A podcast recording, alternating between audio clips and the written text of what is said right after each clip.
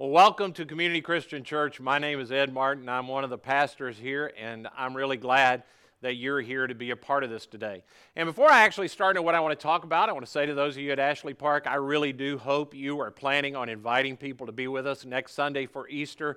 It's going to be a great day, and I want to see you guys have a really packed out place at the theater. So be inviting your friends. In fact, right now, if you want to go to ashley park church dot com and use the digital invite to invite somebody right now, I'm not offended by that at all. I know you're doing something while I'm talking. It'd be really good to me if you were doing that. Now, if you're with us for the very first time, you don't know this, but today is a big day for us, because today we are ending a series we've been doing on the greatest teaching of Jesus called the Sermon on the Mount. And this last part we've been calling deconstruction. And the reason we're calling deconstruction is there are just things that we sort of have a tendency to believe that we need to deconstruct and give you a proper understanding, for we can build a firm foundation on what Jesus is teaching. Now today, I want to start with something that's really, I think, pretty obvious, but it's one of those things that is often misunderstood in our culture. Here it is. There's a clear difference between watching something, seeing something, hearing something, listening to something, and actually participating in that activity. It seems obvious, it doesn't. Like you can... You can be a part of a crowd, and you can be amazed by what you watch. You can hear what you're, uh, uh, what they're saying. You can listen to what's going on, and you can be excited by it. You can even feel like you're engaged in it. But to be engaged in what's taking place, you actually have to be a participant in the activity that's going on. You have to devote your life to the way of life that leads to that activity. I bring this up because way back in September when we started in this study uh, in a book written by an eyewitness of Jesus called Matthew, when Matthew begins to describe this great teaching of Jesus, he, he starts it like this. He says, "Large crowds from Galilee, the Decapolis, Jerusalem, Judea, and the region around the Jordan followed him," Jesus. "Now, when Jesus saw the crowds, he went up to a mountainside and sat down. His disciples came to him, and he began to teach them." Did you notice that Matthew wants us to know there, there are two groups here? There are two groups involved in what's happening. Matthew tells us there's the crowd. They're there. He doesn't notice it. He just says that there's male and female, or there's Jew and Gentile, or that there's, you know, slave and free, because those kind of designations, those don't matter to Jesus. Matthew says there's the crowd, and then there are disciples. forty-nine times in the this writing of Matthew, he talks about the crowds. And there are crowds that would come hear Jesus teach, and they'd be amazed by what he teach. And they would bring their six friends to be healed by Jesus. When they wanted food sometimes, they would come to Jesus to see if he'd do that thing of multiplying food. When they wanted something from Jesus, they would come and be with Jesus. But they were not with Jesus all the time. They recognize he's unique. They recognize that he can do things that nobody else has ever done. But their feeling about Jesus, it changes with the circumstances. If you're not a regular church person, you may not know that today is what Christians around the world call Palm Sunday. Palm Sunday is the beginning of what's known as Holy Week. Holy Week's the week that leads up to the crucifixion of Jesus on Friday and then the resurrection of Jesus next Sunday on Easter. On this day, Jesus rides into Jerusalem on the back of the donkey, and it's a clear sign to the crowds that he's claiming to be the Messiah, and they see it, and they believe maybe he's going to be their long-promised deliverer. He's going to be the Messiah they want. He's going to take them away from the Romans. He's going to overthrow the government. And so they say on Palm Sunday, they say, "Hail Jesus, glory to God in the highest. This is the one we've been looking for." But these same crowds, five days later, when it's It's plain in this last week that Jesus isn't going to be the Messiah they want. He isn't overthrowing the government. He, he's bringing about a whole nother kind of kingdom. They listen to the false testimony brought by the leaders, the religious leaders. And the same crowds that on Sunday had said, "Hail Jesus," they now say on Friday, "Nail Jesus." And they put him on a cross. See, the crowds, they're amazed by Jesus. They, they see him, but they're, they're driven by their circumstances. Matthew mentions the crowds forty-nine times. He mentions the disciples sixty-five times as he writes about the life of Jesus. And a disciple is fundamentally somebody different, as we already deconstructed in this series. A, a disciple is somebody who was a part of the crowd. They, They're amazed like other people are amazed. They see what the crowd sees. But at some point, Jesus sort of gets under their skin, and they, they can't get loose of him. A disciple wants to be with Jesus. They want to follow Jesus. They want to learn from Jesus. They want to not only do what he has is doing, they, they want to see what he sees. They want to follow him. They want to obey what he has to obey so that they can eventually live the life that he lives. Now, we need to know that Jesus loves the crowd. Jesus loves the crowd not because they're enthusiastic and because they come to him because he needs the love and adoration of the crowd like lots of us that like crowds. He, he doesn't love the crowd for that reason. It's because he sees the potential in the crowd. He sees their great need of the crowd. Matthew at one point tells us when Jesus saw the crowds, he had compassion on the crowd because they were like sheep without a shepherd. Jesus understood that most people in this world, they live their life as part of the crowd. That really hasn't changed in our day. And now, of course, we're talking about a decision you and I need to make. You need to decide, are you are part of the crowd, or are you going to be a disciple? Maybe you ask yourself, who, who am I living for? Who, who am I committed myself to? Who... Who gets to be the one to make decisions in my life? What kind of person am I seeking to become? And who am I seeking to emulate? Who gets to determine how I spend my money? Who gets to determine the decisions that I make? Who is it that's directing my character, how I'm judging my character, the character that I'm becoming, both morally and spiritually? Who gets to decide how I live sexually? Who gets to decide how generous I am with the money that flows my way? How honest am I about the character that I'm developing with my one and lonely life? What should I do when I've wronged somebody? What should I do when somebody's wronged me? Who gets to tell me those kind of things? The way of the crowd? Well, the way of the crowd is just simple. You, you just drift. You just go with your emotions. You just look around you. You, the way of the crowd is just live by comparison. In our world, our current world, is driven by making us compare ourselves to each other and the shame that comes from not being a part of the crowd. I don't know if you noticed or not that even our energy companies, when you pay your power bill, at least my power company does this now, that if you look at your power bill, that they compare the amount of energy that I spend because they want us to be savers of energy, that they compare the amount of energy I spend versus people that are in similar places to me. So they'll have these little charts and they'll say someone in the similar size of house of you uses eighty-five percent less energy than you do, you energy-sucking pig. And, and it's just this feeling that in our world that you've got to be a part of the crowd. And the, the way of the crowd is is easy. I just look around. I just I just see how you're doing it. I just go by how it makes me feel. This is what Jesus would call the broad way. It's the it's the wide way. It's the way everybody's going. Sheep without a shepherd. We've learned through the words of Jesus that last week Nathan reminded us of that this is This is the life built on sand.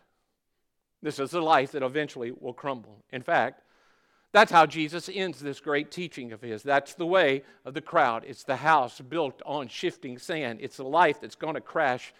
And when it crashes, it will just be catastrophic. Matthew adds this description. The very last line of this, he says, when Jesus had finished saying these things, the crowds were amazed at his teaching because he taught as one who had authority and not as their teachers of the law. Matthew deliberately begins with the crowd and he ends with the crowd. And he focuses on how they heard the words of Jesus. And now, this again has a lot to do with us. For weeks now, for months now, for some of us, we have heard this unbelievable teaching by Jesus, and we've been amazed by what he has to say, this great Sermon on the Mount. And in hearing the words, as a part of the crowd, we're like them. We're amazed. He teaches like nobody else. And for some of the things we said, wow, that is so applicable. But the question is not, was I amazed by it? It's, will I do what he says? Will I trust that he's right? Right about what? Right, right about all of it. He's He's, he's just right about all of it. Will I go through the narrow gate? And it's not narrow because God intentionally makes it narrow. It's narrow because obedience is, is doing what he says to do. Will I enter through the narrow gate of obedience, uh, identifying, following what he would have me do in my life? Will I build my life on the firm foundation of what Jesus has taught? Will I live in his great teaching? Will I live in the kingdom that he has said is available to me? Will I be a part of the crowd? Or will I choose to be a disciple? And you'll notice the, the crowd and the disciples, they have a fundamental distinction in how they experience Jesus. The crowds are amazed at what Jesus, what, what he has to, to say to them. The, the disciples, they're amazed at what Jesus has to say and did in them. The crowds, they're amazed by what they see in Jesus. The disciples, they're amazed at what Jesus sees in them and what's happening in them. The disciples are amazed at the work of Jesus in their life, which is now changed and how it's so different than when they first began to have it. They see, they're amazed by his grace and his power and his work that's evident in him. The disciples are amazed by the new identity given, the new community that they're part of, the new outlook on life that they have. Jesus' invitation is for you and for me. And, and every one of us, it's for us to leave the crowd and to choose to be a disciple. In amazement, we will know what only disciples know, the amazement of doing life with Jesus, of doing a life with Jesus. And that's how I want us to end this great teaching on Jesus. I want, I want to talk to you. I want to close this with the promises that are only known by the disciple of Jesus. If you've ever heard me talk, or you've heard me talk for very long, you know that I have a great love for A A groups and N A groups and twelve-step groups of all kinds, not only because of what they do in our country, but because of the power that they've had in my life. But primarily, primarily, I believe, not because of what the groups do, but primarily because they're based on the teaching of Jesus. Now, not everybody knows that. Not everybody knows that these twelve steps, they flow right out of the teaching of Jesus. Some people think that Bill W. just created them on his own, but they're not. They are They're just a way, uh, an accessible way to do life that is transformative because it leads us into the way of Jesus. If you ever go to a twelve-step meeting, an A A meeting, uh, you, you will hear near the end of what's called uh, the promises. It's from the Big Book that was written originally by Bill W. And in the middle of the The, the, of, the, of the step where we're, we're making amends, you come to this extraordinary passage. Here's what he says. If we are painstaking about this phase of our development, we will be amazed before we are halfway through. And then he gives this compelling vision, these amazing promises of the new life that awaits, this new life of usefulness, this new life of service to the world and to others. Twelve incredible promises that are available in this way of life. And then these great words. Are these extravagant promises? We think not. They are being fulfilled among us, sometimes quickly, sometimes slowly. They will always materialize if we will work them. Not too long ago, I was at what's called a sobriety birthday. I was there because of a friend I love was celebrating her birthday. And again, as I sat through the meeting that I've sat through before and heard so many times, come to that part where the promises are being read, and as I listened to them and the amazing things that these have materialized in my life and the life of people I love, I thought to myself, this is what followers of Jesus ought to be doing. This is what we ought to be saying to our world. We ought to be talking about the incredible life that awaits the followers of Jesus. Not, not one day in the sweet bye-bye, not life after you die. Do you, of course, get to live forever if you follow Jesus? Of course, because life with him is eternal. It's a better life, and it's a better way of life. And, of course, you live forever. But that's not the best part. The best part is the life that he offers us, these incredible promises that are given to a disciple to make us, give us a better life and make us better at life. He offers extraordinary promises. How do we know? I've seen them fulfilled sometimes quickly and sometimes slowly in the life of people that I have watched closely. They will always materialize. if we will work with the one who gives the promises.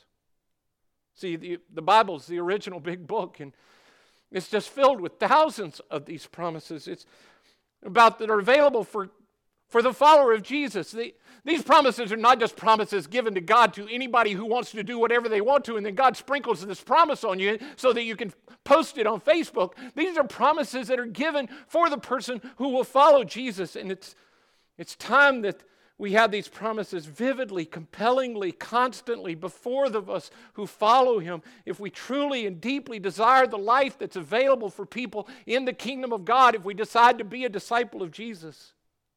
For the first disciples of Jesus, these promises were even more vital than they are to us now. Again, not just promises, but They're going, that you're going to go to heaven when you die, that you can overcome death. Of course that's true because they're eternal promises. But it's better than that. These are promises about right now. Here's one from an early follower of Jesus who was so close to Jesus. He was one of the very inner circle. His name is Peter, and he, he reminds us, uh, the people that he's leading at the time of this promise. Here's what he says. His, Jesus, divine power has given us everything we need for a godly life through our knowledge of him who called us by his own glory and goodness. Through these he has given us his very great and precious promises, that through them you may participate in the divine nature. Now look at that last sentence, and I want you to think about it. You and you and you all the way at the top at Ashley Park, you and you and you and, and me. We have been given the right, if we follow Jesus, to participate in his divine nature. That is, we get to regularly interact with his divine nature. Well, how does that look on a, on a resume? That's way better than saying I went to U G A or Georgia Tech or Auburn or Alabama or one of those places. I get to be a divine nature participant. That is, I get to regularly interact with the wisdom of God. I get to regularly know his joy. I get to serve his great objective in the world. I get to know his power that flows through me. I get to know the joy that comes from living in unison with the great Trinity, Father, Son, and Spirit at work in our world. I get to know his constant love with me, his constant friendship standing by me. When I think about this, I think about C S Lewis, who one time wrote and said, Christians, we are way too easily satisfied. You're way too easily satisfied with owning a house or owning your business or having a P H D or putting something on your resume to impress other people. We should be walking around saying, I'm a D N P. I'm a divine nature participant. God himself is at work in me. He's changing my life. And the good news, the good news, the good news is, is that these promises are available. You don't, you don't have to have a high I Q. You don't have to have a, a lot of money. You You don't have to have a lot of talent. This is the good news of Jesus. The kingdom of God has come. It is here. His power and his presence is available to people like you and me. If you want it, if you want it and you arrange your life to follow him, you can experience it over time. Sometimes quickly, sometimes slowly, slowly, but they come to pass if we will work them. Peter, who wrote these things, he says that these of these promises, and did you notice he doesn't just say promises, he says they are precious promises, but he doesn't just say precious promises, he says they are great and precious promises, but not just great and precious promises, they are very great and precious promises. Did you notice his last statement that he makes? It itself is one of these great and precious promises. He says, his divine power has given us everything we need to live a godly life. Not some of what we need. He's given us everything we need. Not everything we need for the American dream. Not everything I need to have the life I have, want to have. Not everything I need to have what everybody else in the crowd says is important. I have everything I need to live the God-like, God-pleasing, God-designed, God-empowered life, so that I can live the life that God had in mind for me when he thought me up, and the kind of life that I honestly want to live. So that in time, so that in time I can become the person he designed me to be. So today, with the, the time that I have remaining, I, I want to lay out for us, as compellingly as I can, these great and precious promises given to disciples of Jesus.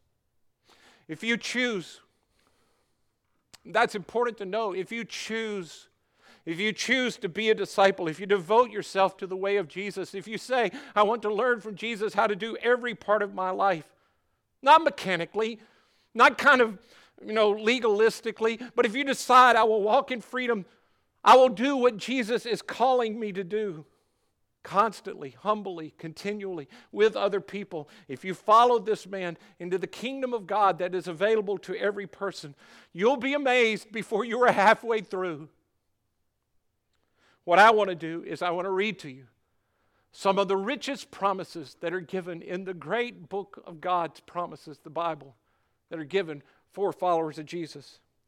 And then I want to restate them in words that I think are more compelling for people in the twenty-first century of how to understand how they actually do apply in our world, in our life. And the reason I want to do this is I just want to give you a better vision of what life with Jesus is about, the kingdom that is available all around us that could be inside of you, with unforced desire that you could be, begin to follow him, so that learning from Jesus how to do everything, it would just seem normal. It would seem so normal that any sane woman or man would choose to do it once that they saw it, because not only will they get to go to heaven when they die, but they will have a better life. They will be at better at life because of the promise of the life that God offers. Here are the promises. The Lord is my shepherd. I shall not want. That's because our God is a good, good Father, and He really does provide. I do not have to live my life with constant, unsatisfied desires. Come to me, all of you who are weary and heavy burdened, and I will give you rest. Take my yoke upon you and learn from me, for I am meek and humble in heart, and you will have rest for your souls. If we confess our sins, He is faithful and just to forgive our sins and cleanse us of all unrighteousness. But we have the mind of Christ. Therefore, there is now no condemnation for those who are in Christ Jesus. If any of you lacks wisdom, let him ask God, who gives generously to all without finding fault, and it will be given to you. My grace is sufficient for you, for my strength is made perfect in your weakness.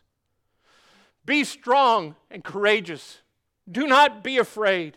Do not be discouraged, for the Lord your God is with you wherever you go. And my God will meet all of your needs according to His riches of glory in Christ Jesus. With God, all things are possible. Where the Spirit of the Lord is, there is freedom. And we all, with unveiled faces, reflect the Lord's glory, are being transformed into His image with ever-increasing glory. I can do all things through Christ who gives me strength.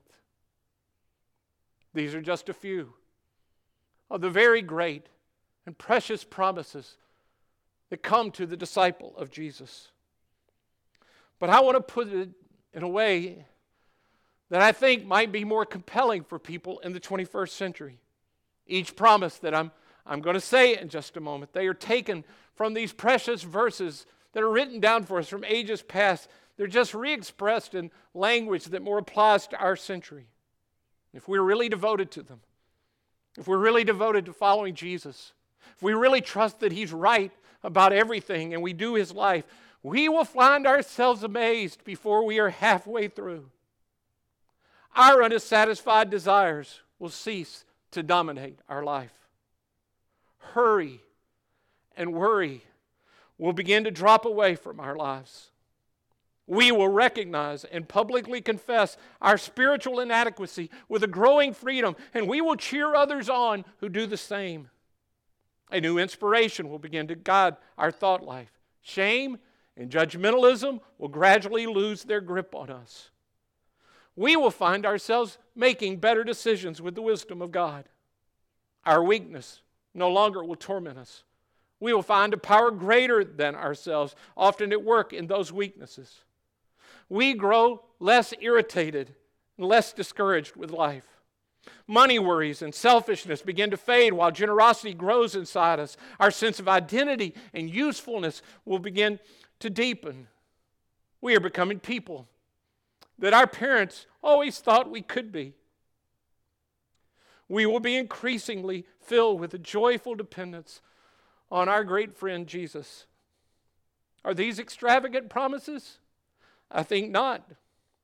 I know of other people that I have watched over time see these fulfilled in their lives, who've experienced great and precious promises more deeply than I, but I also know them.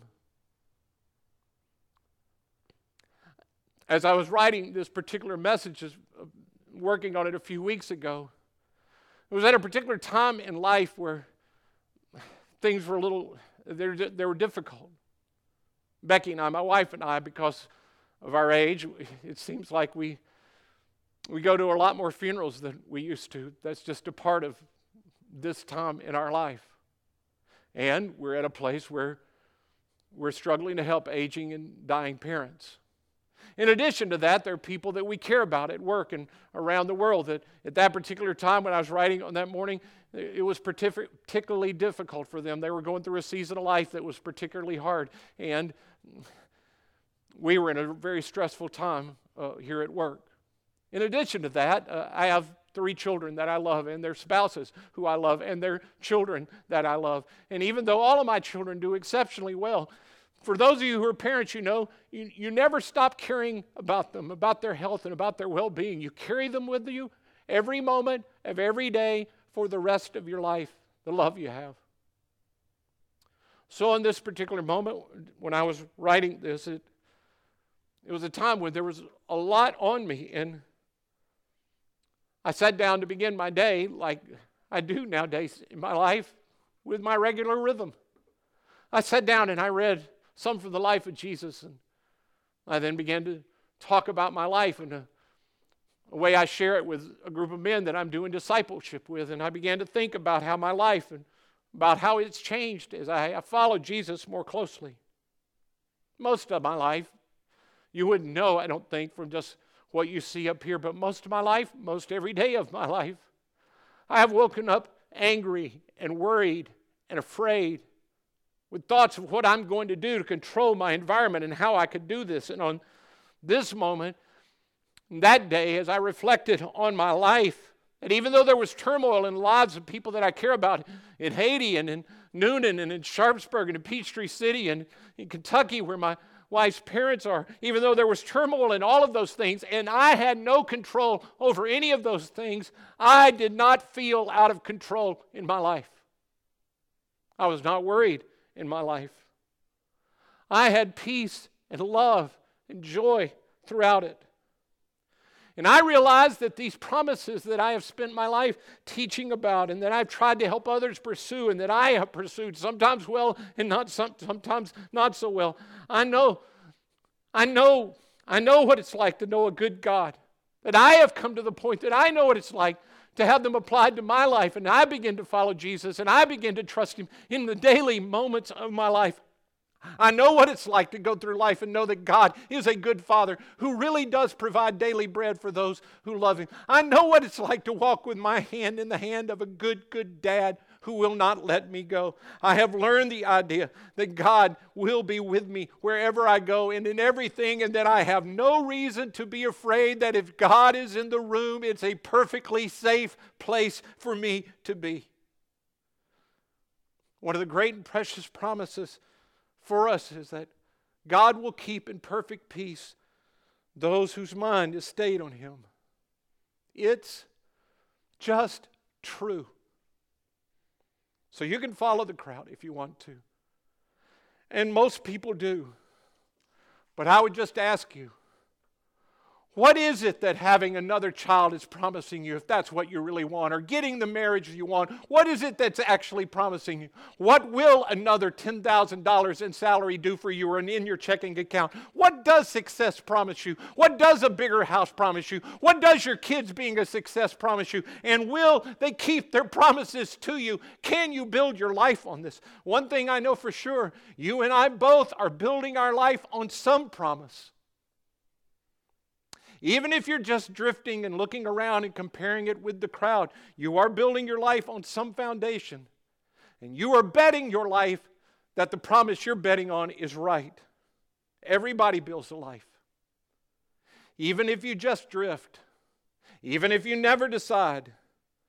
But nobody and nothing has ever promised what Jesus did. I have come that you might have life, and you might have it more abundantly. These things I have taught you, that my joy might be in you, and my joy might be complete in you. Whoever trusts in me, as the scriptures say, will have live, rivers of living water flowing out of their belly. In this world, you will have trouble, but be of good cheer. I have overcome the world. Lo, I am with you always. Are these promises extravagant? I think not. They are being fulfilled among us, sometimes quickly, sometimes slowly. They will always materialize in the life of the follower of Jesus who decides to work and follow his plan. They always work if we will work them. So it seems appropriate to me, as we end this discussion of the greatest teaching of Jesus, that I end this series by giving you a chance to choose instead of just drifting like the crowd does. Do you want to follow Jesus? Do you want to depend on his promises? Do you want to know the life that only the disciple of Jesus truly knows? The way you do that is you put your trust in him. Putting your trust in him just means that you believe that he's right about everything. And the way that, that Jesus asks us to do that is to publicly take a stand of trust. And for the whole history of Christianity, that public step of trust has been baptism. Jesus said to his followers, I want you to go and I want you to make disciples, baptize them. So for the history of Christianity, when people have decided they're going to step out of the crowd and they're going to become a disciple, they've been baptized. Not because God is somehow fooled by insincere promises of getting dunked in water. God knows your heart. It isn't about God. It's that God knows that as human beings, I need to know. I need to publicly stand. I need to publicly cross the line and say, I'm stepping out. I'm becoming a disciple of Jesus. I believe that he's right. It's for me. So today, I want to give you a chance to do that. At Ashley Park today, we have water. We have water that's prepared for you. We are prepared to baptize you today. We have water, and it's warm. We have water that is ready for you. We have people that are ready for you. We have towels. We have clothes that are ready. Even though you did not know today was your day, maybe God is calling you that today is your day. And even though you've thought about this before and you've decided you do it before, you've never, ever publicly done it. Today is the day that we ask you to do it.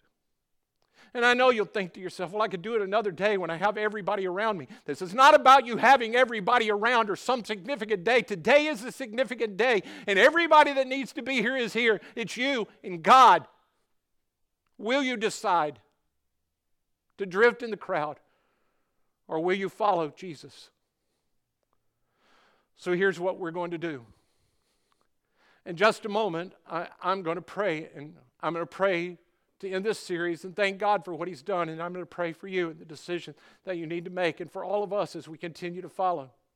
And then as soon as I'm done praying, we're going to remember the sacrifice that Jesus made for us, followers of his disciples, in a time that we call communion. And today we're going to do it in what we call taking it in stations. Around the room at Ashley Park, two down at the bottom, and two at the top. There are four stations where you can take communion today. But down at the bottom, at each of those stations, there'll be someone at each station, Jason at one and John at the other. And if today is your day, and today's the day that you want to become a follower of Jesus, if today's the day you've decided to stop drifting with the crowd, today's the day that you're going to make your public statement of faith and be baptized, as everybody else stands, when I'm done praying and begins to take communion, you step down and you talk to one of those two men. They will help you. They'll prepare you.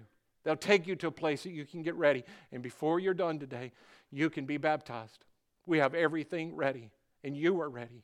And God is speaking to you. So in just a moment, I'll pray. This time of communion is for everybody who considers Jesus leader of their life. And if it's your first time and you've never, you're not a part of this church, if you're a follower of His, you're invited to His table to remember Him. If you're here and today's the day that you want to make a public commitment, then when everybody stands and comes down, you go and talk to John or Jason and you make that decision, and they'll they'll help you with you. Maybe you're here and you're not ready and you're not sure you believe. You can either just stay seated in this time. You don't have to fake it. Nobody's going to judge you by staying seated. Or if you want, you could come and talk to one of those two guys, and, and they would pray with you. They'd ask, they'd pray that to help you figure out what your next step is. But in just a moment, I'm going to pray. And then you get ready to decide.